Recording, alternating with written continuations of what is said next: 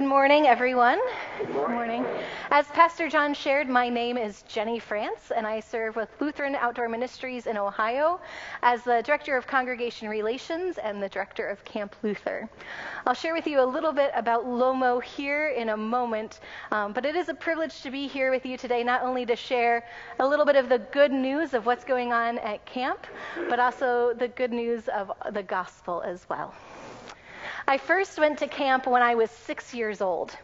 My family and I went to family camp at Camp Luther, and I'll share a little bit about that in a moment. But my family, so I have three sisters. We arrived at camp, our family of six. We kind of walked in with a little bit of fear and trepidation, as all people do their first time at camp.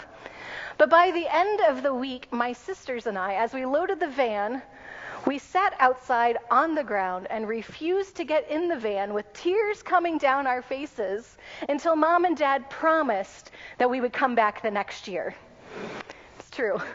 Once they promised, we said, okay, and we got in the van and we left. And sure enough, we came back the next year, and the next, and the next. And it became a tradition that still continues to this day for my family. Every summer, they still go to camp. In fact, family camp became kind of the one constant in my family's life. Through moves and career changes, marriages, nieces, nephews, camp is the thing that stayed the same for us. When I was 13, camp is the place where I started to feel like myself again. It's the reason I am here in front of you today as many 13 year olds do. Excuse me, I'm sorry. I have a little tickle in my throat. As many 13 year olds do, I was going through a very hard time in my life. I'm sure you all can imagine 12, 13, 14. It's not an easy age. Thank you so much, Pastor John. it's like you knew. um, like a lot of 12, 13, 14 year olds, I went through a very tough time in my life. And um, it was when my dad graduated from seminary and we moved and he became a pastor. And so as a 13 year old, I was in a new school where I didn't know anybody. I had no friends. I didn't know what to do with my life. I, you know, I didn't have the same teammates. I didn't have the same uh, group of colleagues. It was all new. And finally, we were getting ready for camp, and the excitement of camp was getting like just so exciting again because finally I'd be in a place that I knew. Except then we registered for a different week than we normally went, which meant it was all new people again. So yet again, I walked into a place where I felt all alone and I felt like nobody possibly could know me or know what I was going through. And it was at camp as a 13 year old that I first experienced the risen Christ. Because it was that week at camp that I heard the voice of God remind me that I wasn't alone and that God walked with me every step of the way. And that no matter what I was going through, no matter how hard it was, I would never be walking alone. It truly is the reason I stand here in front of you today. And I know that I'm not the only one who has experiences like that. Camp changes lives. It really does. We've talked about stories for years and years of people who go to camp and have transformative experiences, but they've all been kind of stories and anecdotes that we can share. Now there's a research project going on. It's called the Effective Camp Research Project, and they're actually trying to get statistical evidence to back up a lot of this. I know there's studies about everything under the moon, um, but this one, we're now six years in, and the, one of the first bits of data they've shared with us is that a child who goes to camp, spends one week at camp, is three times more likely to be active in their faith five years later. Three times more likely to be active in their faith. That's pretty incredible if you think about it. One week can have that much of an impact on somebody. So, what is camp? We are part of a huge network. Yes, we are part of camps in Ohio, but we are part of camps all over the United States. Some of you may be very familiar with Ohio ones. Some of you may have been to other camps. Some of you may have had transformative experiences yourself. But here in Ohio, part of Lutheran Outdoor Ministries in Ohio, we call LOMO, we currently have three camps Lutheran Memorial Camp, which is about 30 minutes away from here, Camp Mowana, which is about an hour away from here, and Camp Luther, which is about 30 hours from here on Lake Erie. And then we also have our traveling outreach day camps, which you will have here this summer, and it goes to lots of other churches as well. In addition to retreats and day events and all sorts of other things that happen all year round. So that's a little bit about who Lomo is.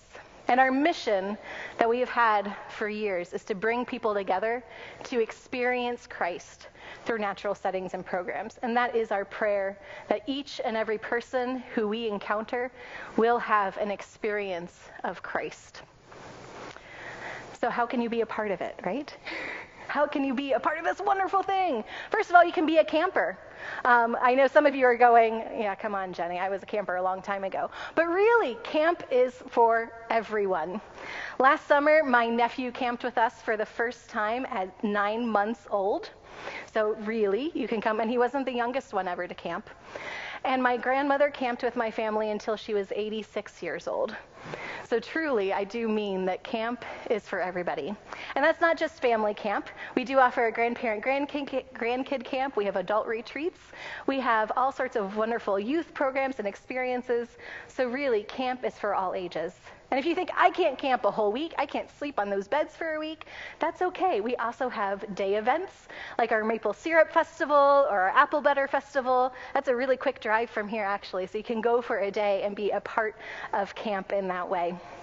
But if you're still thinking, I'm not really a camper, there are other ways to be a part of it. You can volunteer. Again, those same festivals need people to help park cars, to help take tickets, to help seat people. Um, so there are ways to be involved in that um, opportunity as volunteers. If you have a week you want to give, we take volunteers throughout the summer as well to do things like camp grandparents, to drive vans to and from for field trips. Um, we also need help every Sunday when we, when we check campers in, even as simple as passing out t-shirts to those who have ordered them. So we always need volunteers. And our central office that we operate out of is right here in Westerville. We often need help stuffing envelopes. So if you're somebody who can do that, we will take your help as well. So you can be a camper, you can volunteer. You can also be a donor.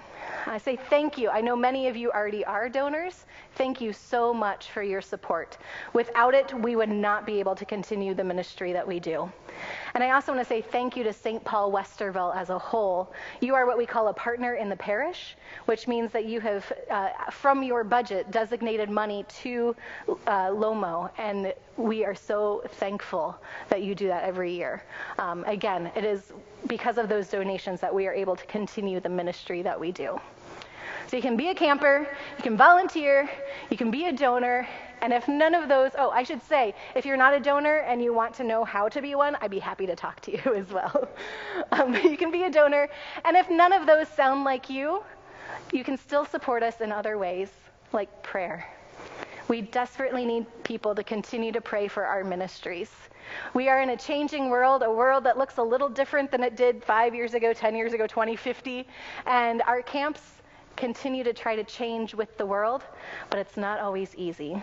So we need your prayer as we seek to be God's ministry in this current world. But we also need your prayers that that mission we have to bring people together to experience Christ, that those experiences would happen.